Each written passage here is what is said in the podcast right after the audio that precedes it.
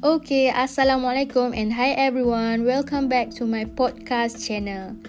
Okay, pada hari ini kita akan membincangkan satu topik yang sangat panas dan sangat popular di kalangan orang yang masih mencari jodoh dia.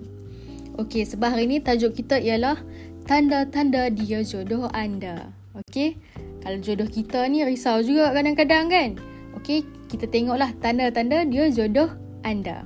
Okey, tanda-tanda yang pertama ialah kalau anda um, bersama dengan dia, anda rasa bahagia, anda rasa selesa, okey? Anda tak rasa takut-takut lah bila anda duduk dengan dia tu. Itu tanda-tanda yang pertama. Okey, kita, tengok pula tanda-tanda yang kedua.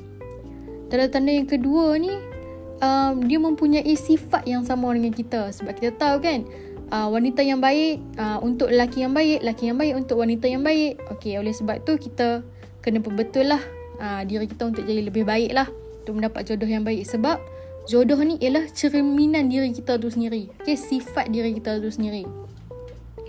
Sebab itulah uh, Allah ni dia dah ciptakan kita berpasang-pasangan, okey? Seperti Adam dengan Hawa. Okey, bukan Adam dengan Zainal ke kan? Ha.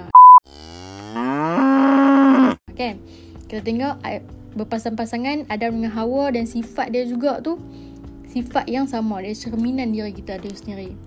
Okey, seterusnya yang terakhir ialah kita akan berasa kita percaya dia dan dia pun percaya kita. Sebab dalam hubungan ni jika tak ada uh, kepercayaan maka musnahlah hubungan tu. Nampak tak kat situ?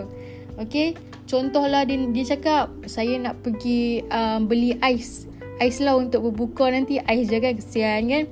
Tapi kita rasa macam ish dia keluar dengan orang lain ke? Itu kita dah ada trust issue dekat situ.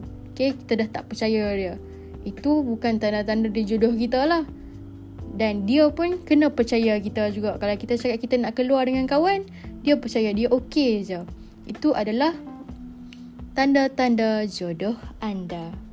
Okey, sampai situ saja. Bye bye. Thank you.